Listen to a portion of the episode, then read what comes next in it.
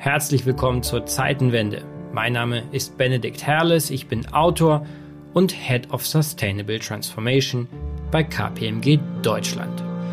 Heute sprechen wir über ein Thema, das mir persönlich sehr am Herzen liegt. Afrika.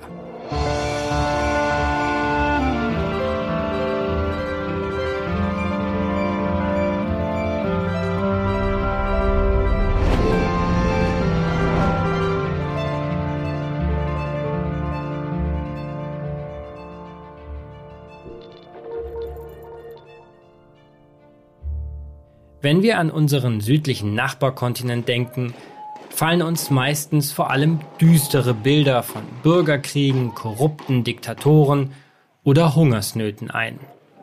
Oder wir denken an Afrika-Romantik, Naturdokumentationen und Safaris in den Weiten der Savanne. Doch diese Bilder, egal ob romantisch oder politisch, verzerren unsere Sicht auf Afrika. Natürlich gibt es südlich der Sahara traumhafte Naturparadiese. Und selbstverständlich gibt es dunkle Flecken auf der Karte. Somalia, die Zentralafrikanische Republik oder die Demokratische Republik Kongo sind traurige Beispiele mehr oder weniger gescheiterter Staaten. Die Weltgesundheitsorganisation WHO warnt vor einer schnellen Ausbreitung des Coronavirus in Afrika.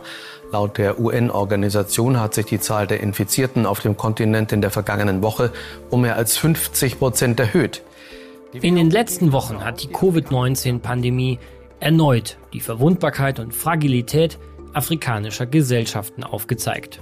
Auch in Afrika waren Lockdowns und Grenzschließungen die Antwort auf die Ausbreitung des Virus.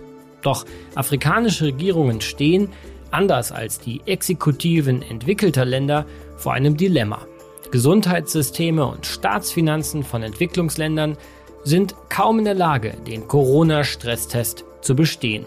In Kenia kommen auf über 50 Millionen Einwohner nur etwas mehr als 500 Intensivbetten und nur etwas mehr als 250 Beatmungsgeräte. Umfassende Konjunkturprogramme und staatliche Notkredite, so wie wir sie etwa aus Deutschland kennen, sind schlicht undenkbar. Südlich der Sahara ist das Coronavirus außerdem kaum zu stoppen. Abstand halten, das ist in armen Vierteln mit miserablen hygienischen und unter engsten räumlichen Verhältnissen kaum möglich. Und selbst wenn, große Teile der afrikanischen Gesellschaften schlagen sich im informellen Sektor durch als Straßenhändler oder Tagelöhner. Ein Lockdown impliziert also für hunderte Millionen Haushalte einen kompletten Einkommensverlust. Bewohner von Slums verfügen über keinerlei finanzielle Reserven. Deshalb wird der Druck auf die Regierungen steigen, die Schutzmaßnahmen zu lockern. Wenn sie diesem Druck nachkommen, dann nimmt die Pandemie ihren Lauf. Die Bevölkerungen Afrikas sind zwar jung, aber viele Afrikaner gehören durch Vorerkrankungen wie Malaria oder HIV zur Risikogruppe. Die Folgen sind unabsehbar. Trotzdem sollten wir Afrika jetzt nicht abschreiben. Denn auch vor Covid-19 war der Kontinent groß, kompliziert und vielschichtig. Positive Entwicklungen werden nur zu gerne übersehen. Das als Armenhaus verschriene Äthiopien zum Beispiel erlebt dank des Reformeifers von Regierungschef Abiy Ahmed einen echten politischen, demokratischen und wirtschaftlichen Aufbruch. Letztes Jahr wurde Ahmed der Friedensnobelpreis verliehen, auch in der Hoffnung, dass er in Äthiopien ein Exempel für Versöhnung und Fortschritt schafft. Seitdem gab es wieder soziale Unruhen im Land. Ob Ahmeds Mission erfolgreich ist, wird sich noch zeigen. In Deutschland und Europa hat die geopolitische Herausforderung Migration das Thema Afrika weit nach oben auf der politischen Agenda rücken lassen. Initiativen wie der von den G20 gestartete Compact with Africa sind Ausdruck einer neuen Afrikapolitik. Die EU-Staats- und Regierungschefs haben bei ihrem Sondergipfel in Malta die Weichen für die Zusammenarbeit mit anderen Ländern in der Flüchtlingskrise gestellt. Mit ihren afrikanischen Partnern beschlossen sie zunächst einen Aktionsplan, um Fluchtursachen wie Armut zu bekämpfen. Außerdem wurde ein Afrika-Treuhandfonds vereinbart, ausgestattet mit zunächst mehr als 1,8 Milliarden Euro. Am Abend gab es neue Es sollen die viel diskutierten Fluchtursachen bekämpft werden. Was dabei aber gerne vergessen wird, Afrika ist vor allem auch betriebswirtschaftliche Chance. Gerd Müller, Bundesminister für wirtschaftliche Zusammenarbeit und Entwicklung, spricht vom Chancenkontinent Afrika. Das äh, Konzept Marshallplan mit Afrika, das ich vor einem Jahr vorgelegt habe, äh, gilt es jetzt umzusetzen, findet sich im Koalitionsvertrag wieder. Äh, auch die deutsche Regierung, Deutschland versteht, Afrika ist der Chancenkontinent. Ein Kontinent der Jugend, des Aufbruchs. Und man kann ihm nur zustimmen. Mehr als die Hälfte des globalen Bevölkerungswachstums bis zur Mitte des Jahrhunderts wird sich in Afrika abspielen. Sicherlich eine Herausforderung für die Entwicklungspolitik, aber auch der potenzielle Nährboden für eine enorme ökonomische Expansion. Ich habe mich mit einem absoluten Experten zum Thema Afrika getroffen. Herr Kannengießer, vielen Dank, dass wir Sie hier im Afrika-Verein der deutschen Wirtschaft besuchen dürfen. Gerne. Christoph Kannengießer ist Hauptgeschäftsführer des Afrika-Vereins der deutschen Wirtschaft. Er vertritt die Interessen deutscher Unternehmen in Berlin und auf dem afrikanischen Kontinent. Kannengießer ist einer der führenden Insider der Region, gerade wenn es um Fragen der wirtschaftlichen Beziehungen zu unserem Nachbarkontinent geht. Leider habe ich Herrn Kannengießer vor Ausbruch der Pandemie interviewt. Ich finde trotzdem, seine Einschätzungen haben an Relevanz nichts verloren. Sie sind ein gut vernetzter ja, Lobbyist, könnte man sagen. Gestern haben Sie den Staatspräsidenten von Senegal beispielsweise getroffen. Was macht der Afrika-Verein der deutschen Wirtschaft eigentlich genau? Wir sind der Außenwirtschaftsverband äh, deutscher Unternehmen mit Interesse an den afrikanischen Märkten. Ähm, etwa 550 äh, deutsche Unternehmen vom ganz großen bis zum mittelständischen Unternehmen äh, sind bei uns Mitglied, weil wir äh, Kontakte vermitteln können, weil wir Plattformen anbieten, weil wir die Unternehmen unterstützen bei dem wichtigen Dialog mit den afrikanischen Regierungen, weil wir aber auch ihre Interessen gegenüber der Bundesregierung der Europäischen Union vertreten im Hinblick auf die politische Flankierung ihrer Aktivitäten auf dem afrikanischen Kontinent.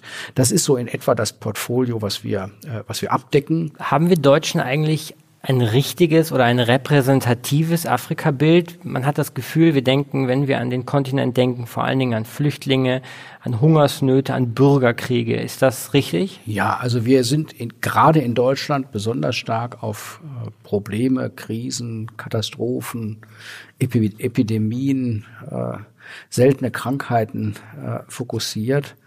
Und damit haben wir ein doch sehr einseitiges äh, Afrika-Bild. Äh, wenn ich, äh, was ich viel tue, in Europa herumreise, dann stelle ich schon fest, dass gerade die Länder, die äh, historisch auch viel intensivere Beziehungen mit dem afrikanischen Kontinent haben, ein entspannteres Verhältnis zu dem Kontinent haben, sehr klar sehen, dass es große Unterschiede auch auf dem afrikanischen Kontinent gibt. Afrikanische Länder miteinander zu vergleichen, äh, ist zum Teil genauso wenig sinnvoll wie Finnland und Rumänien miteinander zu vergleichen. Von den klimatischen Bedingungen, den kulturellen ähm, äh, Gepflogenheiten äh, bis hin eben halt auch zu den wirtschaftlichen und sozialen äh, äh, äh Verhältnissen. Also Afrika differenziert zu betrachten, ist in Deutschland äh, nicht üblich. Ähm, viele sind nach wie vor der Auffassung, Afrika sei ein Land und kein Kontinent. Äh, was allerdings schon festzustellen ist, ist, dass das Wissen äh, über die Märkte und das Interesse an den Märkten in den letzten Jahren deutlich zugenommen hat, auch im Mittelstand. Mehr und mehr Unternehmen fangen an, auch ein eigenes differenziertes Afrika-Bild aufzubauen und sich strategische Überlegungen zu machen, wie man ähm, äh, als Unternehmen dann auch auf diesem Kontinent oder in Teilen dieses Kontinents oder vielleicht auch nur in einzelnen Ländern erfolgreich sein kann. Würden Sie sagen, Teile der deutschen Wirtschaft verschlafen die Chancen, die sich da südlich der Sahara bieten? Ähm, ich mag das mit dem Verschlafen nicht so gerne, wenn man äh, die deutschen Unternehmen charakterisiert. Wir müssen äh, konzidieren, die deutsche Wirtschaft ist äh, auf internationalen Märkten extrem erfolgreich. Es ist richtig, wir haben eine starke Orientierung natürlich unserer Außenwirtschaft auch auf Europa, aber auch jenseits von Europa, auch in durchaus herausfordernden, äh, herausfordernden Umfeldern, wie es die ja auch in, in Asien oder in Lateinamerika gibt, äh, sind schon deutsche Unternehmen auch sehr erfolgreich. Was ähm, richtig ist, ist allerdings, dass wir Afrika noch nicht wirklich für uns entdeckt haben. Äh, das hat äh, vielfältige Ursachen. Ähm, zum einen haben wir keine so stark ausgeprägten traditionellen Beziehungen in Richtung des afrikanischen Kontinents. Zudem sind wir in den letzten äh, Jahrzehnten, darf man sagen, in Asien und anderswo sehr erfolgreich gewesen. Das heißt, für viele Unternehmen fehlte es dann auch um an Ressourcen, diesen komplizierten Kontinent äh, für sich auch zu bearbeiten. Und äh, viele Unternehmen hatten das auch nicht nötig, weil sie äh, halt anderswo ähm, äh, doch große Erfolge erzielt haben. Nehmen Sie ähm, beispielsweise auch die Performance der deutschen äh, Unternehmen äh, in Osteuropa. Da haben wir vielen sozusagen die Bremslichter gezeigt. Äh, und jetzt äh, stellen wir fest, äh, in der Zwischenzeit haben andere in Afrika schon durchaus ihre, ähm, ihre Pfade gefunden und äh, Märkte zum Teil auch schon intensiv bearbeitet. Und jetzt äh, ist es an uns, uns anzustrengen, dass wir dort den Anschluss nicht verlieren. Was heißt den Anschluss nicht verlieren? Das heißt, äh, die Chancen und Möglichkeiten, die es dort gibt, zu ergreifen und zu nutzen, ähm, sich darüber bewusst zu sein, dass in nur wenigen Jahren beispielsweise 25 Prozent der erwerbstätigen Weltbevölkerung Afrikaner sein werden. Äh, daran kommt man nicht vorbei. Man kommt an bald zwei Milliarden äh, Erdenbürgern äh, nicht vorbei. Äh, die letzte äh, wirklich große äh, unerschlossene Wachstumsregion der Erde ist Afrika. Und es geht auch nicht nur um Vertrieb äh, oder die Realisierung von Projekten. In einigen Bereichen geht es sicherlich auch um die Frage, wollen wir nicht auch für die ähm, afrikanische Nachfrage auf dem afrikanischen Kontinent selbst investieren, statt nur beispielsweise in Asien gefertigte Produkte nach Afrika zu importieren. Um einmal beispielhaft zu erfahren, wie man in einem großen deutschen Unternehmen das Thema Afrika angeht, habe ich mich mit Schobner Mohn getroffen. Frau Mohn, vielen Dank, dass Sie sich die Zeit nehmen. Sehr gerne. Sie ist Executive Vice President bei Bertelsmann und im Gütersloher Medienkonzern verantwortlich für Wachstumsregionen. Wie nähern die sich dann diesem Chancenkontinent an als Unternehmen? Ich habe äh, gelesen, Sie haben in einen äh, Venture Capital Fonds investiert, in Partec Afrika. Was ist Ihr Vorgehen? Wie sieht Ihre Afrika-Strategie aus? Oder wie würden Sie Ihre Afrika-Strategie zunächst einmal beschreiben? Wiederum. Ich glaube, das ist so, so zwei, zwei, zwei Fache, äh, wie man sagt, das sind Teil unserer Geschäfte wie ATL und Penguin Random House. Die sind schon dort präsent, die machen deren Geschäft weiter. Ähm, aber von dem Corporate Center, von dem äh, Bertelsmann Investments, das ist eine Strategie, die wir in alle unsere Regionen, als wir neu gestartet sind, haben wir genau die, so angefangen, dass wir erst sagen wir, investieren wir und partnern wir mit anderen Fund Investments, so dass wir nicht unbedingt ein großes Team vor Ort brauchen, lernen, wo finden die Investments statt, welche Themen sind wichtig und dann auch äh, mit welche Partner wir investieren und wo sind die Entrepreneure. Partec ist ein französischer Venture Capital Fondsbetreiber, der jüngst ein Büro in Dakar, der Hauptstadt des Senegal, eröffnete um von dort aus in afrikanische Technologiegründungen zu investieren. Übrigens wundert es wenig, dass ausgerechnet ein französisches Venture Capital Unternehmen Pionier auf dem afrikanischen Kontinent ist.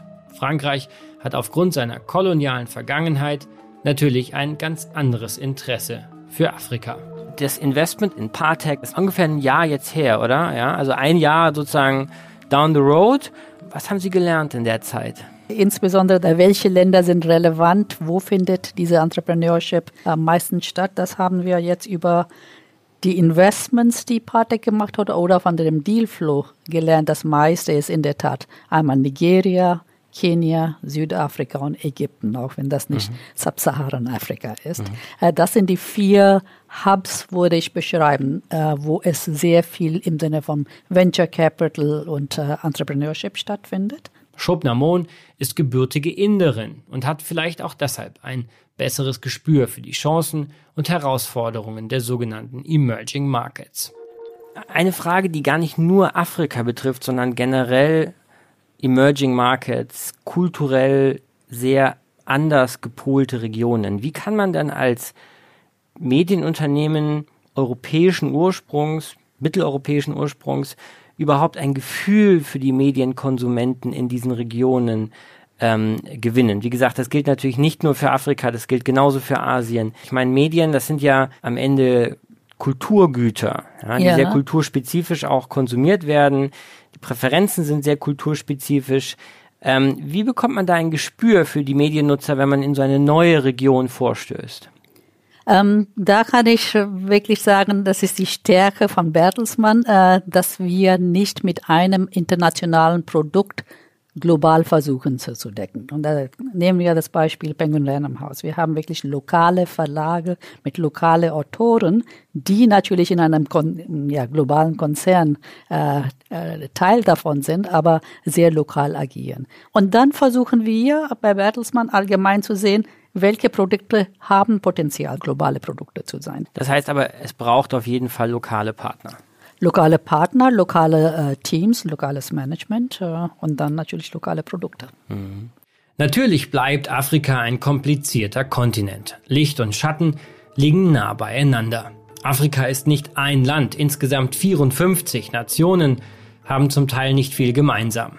Das ist in anderen Wachstumsregionen der Welt anders. China zum Beispiel ist ein Markt mit mehr als 1,3 Milliarden Menschen, einer Regierung und einem Finanzsystem. Afrika, das sind Gesellschaften und Märkte, die unterschiedlicher oft kaum sein könnten. Von Afrika als Ganzes zu sprechen, ist also gar nicht so einfach. Das muss man schon besser verstehen. Wie sind die miteinander verbunden? Was für Regelwerke gibt? Ja, gibt es wie ein EU-Verträge? Äh, äh, ich weiß, dass die versuchen, Afrika als einen Markt zu etablieren im Sinne von Textthemen oder, oder mindestens, dass die Ware hin und her bewegen können. Zum Teil gibt es das ja auch schon in Ostafrika zum Beispiel. Ja, und da weiß ich nicht, wie gut das in Praxis ist. Als sozusagen führende Kraft bei Bertelsmann treffen Sie wahrscheinlich viele Vorstände, Aufsichtsräte aus der deutschen Wirtschaft, Entscheider aus der deutschen Wirtschaft. Welche Rolle spielt Afrika in den Gesprächen, denen Sie mit, die Sie mit anderen Vertretern der deutschen Wirtschaft führen? Ich glaube, einige Unternehmen wie Nestle und Co., die sind wunderbar präsent. Äh, Afrika ist nicht so sehr in Diskussion, in aktive Diskussion, finde ich. That's it. Ich bin ziemlich sicher, wir sind nicht die Einzige, die jetzt das als irgendwann mal dahin äh, mehr, mehr machen zu wollen. Äh, ist das irgendwo was, was auf der Agenda für die nächsten zwei Jahre ist, weiß ich nicht, wie viele Unternehmen äh, das, das wirklich auf deren Agenda haben. Hören tue ich aber nicht so sehr. Aber viele andere von den Gesprächen, die allgemein stattfinden, natürlich hört man viel mehr China und Indien mit alle positive und negative Beispielen. In Ballungszentren wie Lagos oder Nairobi bietet der Konsum einer jungen Mittelschicht ein gigantisches Geschäftspotenzial für zumeist chinesische Hersteller bezahlbarer Massenware. Ganze Entwicklungsstufen wurden übersprungen. Beispiel Kommunikation. Große Teile Afrikas erlebten in ihrer Geschichte niemals eine flächendeckende Festnetztelefonie. Dafür hat heute fast jeder zweite Afrikaner einen Handyvertrag abgeschlossen.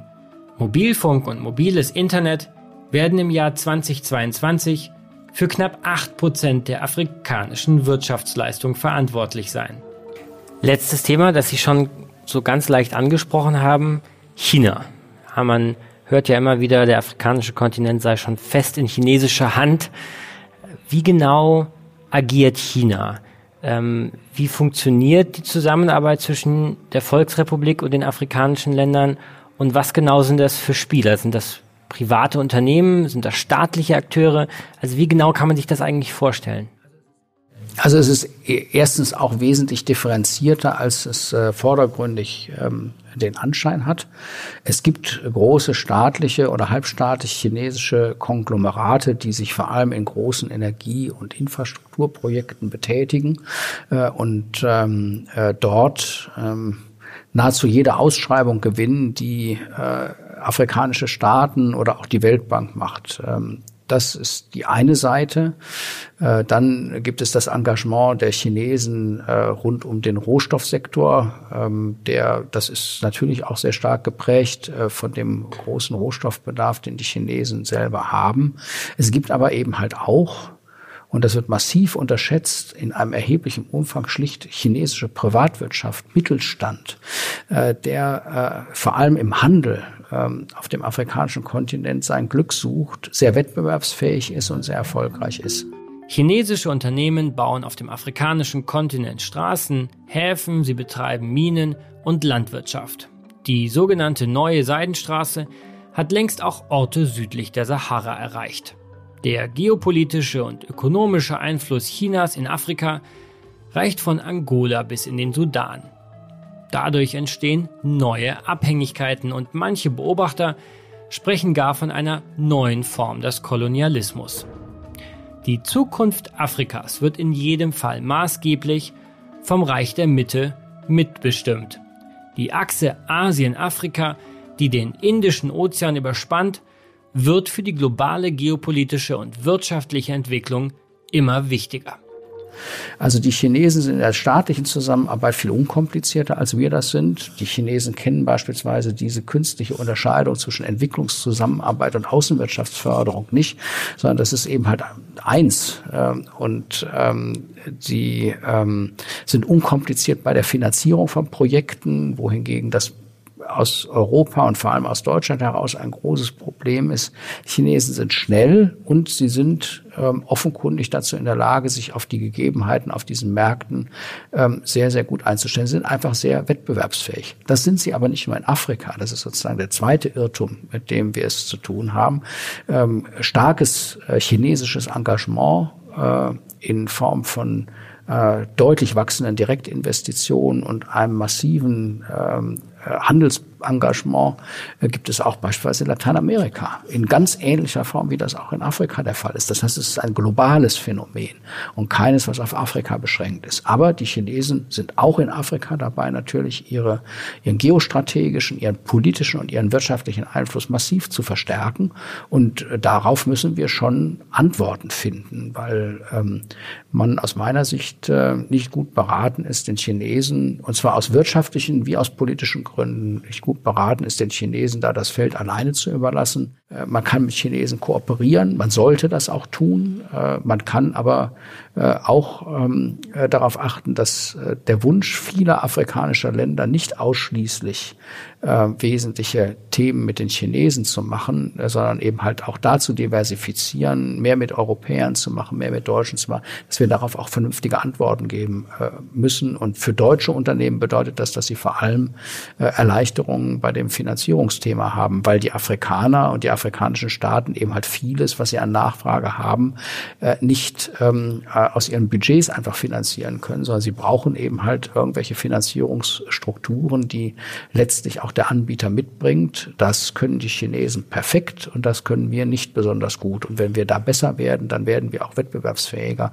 mit unseren Produkten, mit all dem, was wir tun im Bereich Ausbildung, äh, was wir tun im Bereich unserer Sorge auch um das soziale und ökologische Umfeld von Investitionen, da sind wir schon anders aufgestellt als die Chinesen. Und das wissen die Afrikaner auch und das schätzen die Afrikaner auch.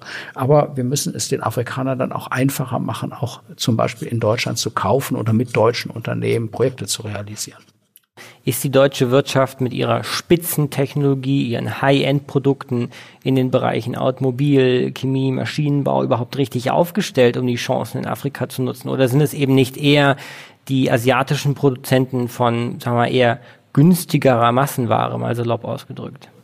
Das ist überall auf der Welt so, dass wir in einem bestimmten Segment natürlich stärker aufgestellt sind. Man sollte allerdings auch nicht unterschätzen, wie differenziert äh, aufgestellt auch der deutsche Mittelstand ist. Also wir können in der Tat sehr gut äh, Hochtechnologie äh, und, ähm, und ähm, High-End-Qualität äh, wir können aber vieles andere auch wir können vor allem auch bei vielen Speziallösungen und in bestimmten Nischen äh, ausgezeichnete Produkte äh, liefern.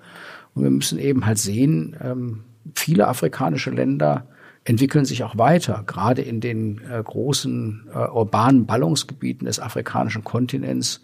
Ähm, sieht es jetzt auch nicht so fürchterlich viel anders aus wie in großen Metropolen in Lateinamerika oder in Indien. Und auch dort können wir ja mit unseren Produkten durchaus punkten. Ja, man muss sich auf die Märkte einstellen. Ja, die deutsche Industrie kommt stärker vom Produkt als vom Markt. Ähm, aber das kann auch eine Stärke sein. Es ist jedenfalls äh, ohne Zweifel so, dass vieles, was wir auch im Weltmaßstab erstklassig produzieren können, in Afrika gefragt sind. Das gilt für Automobile beispielsweise. Nur vier Prozent der Afrikaner haben heute ein eigenes Auto. Äh, aber ähm, gleichzeitig wachsen die urbanen Mittelschichten, wächst das Bedürfnis nach Mobilität. Äh, und deshalb ist es eben halt beispielsweise äh, richtig ähm, und auch überhaupt nicht erstaunlich, dass ein Massenhersteller wie Volkswagen anfängt, ähm, auch jenseits von Südafrika ähm, sehr genau zu schauen, wie sich die Märkte äh, entwickeln und sich sehr sorgfältig zu überlegen, wo man dann auch möglicherweise mit lokaler Fertigung eben für diese Nachfrage sich aufstellt zukünftig. Und das hat ja eine Fülle von Folgewirkungen auf Zulieferer, äh, auf die Wohlstandsentwicklung vor Ort. Aber nehmen Sie auch den Energiebereich beispielsweise. Ähm, Deutschland spielt eine führende Rolle äh, international bei erneuerbaren Energien. Äh, der afrikanische Kontinent ist wie gemalt für erneuerbare Energien. Es ist eine, die politische Agenda Deutschlands und Europas, aber vielleicht auch der Welt ist es, ähm, Afrika Wohlstandsentwicklung und Industrialisierung ähm, zu erleichtern und zu ermöglichen, aber dieses möglichst klimaneutral zu tun. Also es gibt einen gigantischen Bedarf für diese ähm, äh, Technologien und diese Produkte und diese Lösungen, die wir in Deutschland äh, eben halt entsprechend erarbeiten äh, können und müssen. Dafür brauchen wir entsprechende Rahmenbedingungen. Äh, dafür brauchen wir auch Unterstützung. Wenn die aber äh, vorhanden ist, dann gibt es da beispielsweise gewaltiges Potenzial äh, für, ähm, für ähm, die deutsche Wirtschaft. Natürlich hat die afrikanische Mittelschicht wenig mit der deutschen Mittelschicht gemeinsam. Aber auch ein sehr bescheidener Verdienst reicht eben, um günstige Konsumgüter zu kaufen oder auch einfache Finanzgeschäfte wie zum Beispiel Versicherungen abzuschließen. Diese Kaufkraft ist eine Chance für die deutsche Wirtschaft. Äh, auch in Afrika wollen die Menschen sich ähm, gegen die Risiken des Alters, äh, vor allem in den weiterentwickelten afrikanischen Ländern, in denen nicht mehr die Kinder sozusagen die Quelle der Altersversorgung sein werden, gegen äh, versichern. Es gibt äh, Industrieversicherungsnachfrage, es gibt äh, die Nachfrage nach Individualversicherungen. Das ist ein gewaltiger Markt. Wir sind ähm, äh, weltweit bekannt für unsere technologischen Lösungen im Bereich von Sicherheit. Äh, das ist ein Thema, was in Afrika eine große Rolle spielt. Viele Regierungen äh, wollen sich auf neue Technologien einstellen. Hier haben wir hervorragende Anbieter in Deutschland. Also es gibt deutlich mehr Nachfrage nach dem, was wir können, als wir bis ähm, heute absetzen und auch anbieten. Oliver Samwers Startup-Schmiede Rocket Internet hat das ökonomische Potenzial des Kontinents zum Beispiel früh erkannt. 2012 startete Rocket die E-Commerce-Plattform Jumia. Heute ist das Unternehmen in mehr als einem Dutzend afrikanischer Märkte aktiv. Es ist gelistet an der New Yorker Börse und bedient nach eigenen Angaben mehr als eine Milliarde Kunden. Also für Unternehmen, die es gewohnt sind, ähm, sich gerade auch in, ähm, in so Frontiermärkten oder Emerging, Emerging Markets zu bewegen. In anderen Kontinenten wird man feststellen, dass Afrika äh, so schrecklich viel anders auch nicht ist, sondern ähm, in vielen Bereichen doch auch sehr vergleichbar. Und die afrikanische Jugend ist sehr offen. Ähm, die sind auch gerade über die digitalen Medien äh, sehr gut darüber informiert, wie es anderswo auf der Welt zugeht und aussieht. Ähm, also da sollte man auch nicht ähm, äh, allzu viel, ich sag mal, Sorge haben, dass man dass man es mit Menschen zu tun hat, die nun so völlig anders sind als wir. Meine Erfahrung ist, es, es gibt viel, viel mehr Gemeinsamkeiten als Unterschiede. Wie hat sich Ihre Arbeit im Zuge der, der Flüchtlingsthematik verändert? Bekommen Sie mehr Gehör von Seiten der Politik? Die Politik äh, hat erkannt, äh, dass sie selbst und alleine sicherlich die Herausforderung, äh, die äh, mit dem Wohlstandsgefälle zwischen Afrika und Europa verbunden ist, alleine nicht leisten kann. Äh, dass die Afrikaner eben nicht auf ähm, Almosen und Charity aus Europa erwarten, dass die Afrikaner eigene Lebenschancen wollen, Jobs, und das führt dazu, dass äh, private Investitionen sozusagen das Thema sind, um das sich äh, in vielen afrikapolitischen Diskussionen äh, neuerdings ähm, äh, viel mehr ähm, diskutiert wird und die, die Diskussion viel mehr kreist, als das äh, in der Vergangenheit der Fall gewesen ist. Und wir sind uns dort einig, dass wir neben der Entwicklungshilfe natürlich vor allen Dingen den Übergang schaffen müssen in einen sich selbst tragenden wirtschaftlichen Aufschwung. Und das war auch der Grund, warum wir während unserer G20-Präsidentschaft 2017 die Compact with Africa-Initiative ins Leben gerufen haben. Da ist nämlich die Zielsetzung, ganz besonders private Investitionen in den teilnehmenden Ländern zu steigern. Ein anderes Beispiel für ein erfolgreiches Tech-Startup Made in Africa trägt den schönen Namen Andela. Andela versucht eines der Grundprobleme der Digitalwirtschaft zu lösen. Die Knappheit an Entwicklern. Egal ob Startup oder Großkonzern, gutes IT-Personal ist rar. Andelas Antwort Afrika. Auf firmeneigenen Campussen in Lagos, Nairobi, Kampala, Kigali und Kairo rekrutiert das Unternehmen junge IT-Spezialisten und setzt sie für Kundenprojekte in den USA ein. In fünfeinhalb Jahren seit Gründung erhielt Andela über 200.000 Bewerbungen und 2% erhalten Angebote. In Zeiten, in denen nicht nur das Silicon Valley Unsummen für die Bezahlung und Motivation von Codearbeitern ausgeben muss, steckt in Andelas Dienstleistung enormes Wachstumspotenzial. Denn gutes technisches Personal muss nicht an amerikanischen oder europäischen Spitzenuniversitäten studiert haben. Fernab des westlichen Start-up-Hypes haben sich längst auch in Afrika ernstzunehmende Technologiecluster mit einem Pool an digitalen Talenten gebildet. Was ich interessant finde, ist, ähm, dass in den Funds, die wir, die zwei, drei gesehen haben, äh, interessanterweise sind auch viele Impact Investments äh, erwartet, okay. so viele, viele Government äh, Monies auch drin. Damit ist im Vergleich zu den anderen Ländern, wie wir investieren, in welche Unternehmen wir investieren, habe ich das Gefühl, hier versucht man schon viel mehr die lokale Probleme, Herausforderungen von heute zu lösen. Das geht um Financial Inclusion in viele, viele Formen. Education ist ein großes Thema. Äh, dann natürlich B2B-Services und äh, äh, mobile-based, diese ganze E-Commerce-Lösungen für, für die Menschen wenn man von oben sieht, das sind die gleichen Themen, ob das in Indien ist oder China ist oder woanders. Aber hier scheint viel mehr Tweaking, viel mehr heutige Lösungen zu finden, bis die irgendwann mal vielleicht was Großes für, für die Welt als Innovation dastehen würden. Die Gespräche mit Christoph Kannengießer und Shobna Mohn habe ich vor Ausbruch der Pandemie geführt. Sie haben mir dennoch gezeigt, auf der Suche nach neuen Renditen sollten deutsche Unternehmer und Manager ihren Blick auch nach Covid-19 nicht nur, wie gewohnt, in den fernen Osten, sondern auch in Regionen südlich der Sahara richten. Dort gibt es mehr als Rohstoffe, Rebellen und Diktatoren. Afrika setzt an vielen Orten zum Sprung an. Er wird sich durch die Pandemie vermutlich verlangsamen. Das Geschäft mit einer jungen und aufstrebenden Mittelschicht in urbanen Zentren wie Nairobi, Lagos oder Accra sollten wir in Zukunft dennoch nicht anderen überlassen. Keine Frage, Covid-19 wird Afrika sehr hart treffen. Noch ist nicht abzusehen, welche langfristigen Folgen die Pandemie für afrikanische Volkswirtschaften haben wird. Aber umso mehr sollten wir unseren südlichen Nachbarkontinent jetzt nicht vergessen. Kaum eine Volkswirtschaft hat so viel Erfahrung mit erfolgreicher internationaler Expansion wie die deutsche. Jeder weiß, die Wirtschaft der Bundesrepublik hat massiv vom gigantischen Wachstum Chinas in den letzten Jahren und Jahrzehnten profitiert. Was uns im Reich der Mitte gelungen ist, das sollten wir nach Ende der Covid-19-Krise auch in Afrika schaffen. Denn es ist, zumindest aus deutscher Sicht, die vermutlich letzte unangetastete Wachstumsregion der Welt.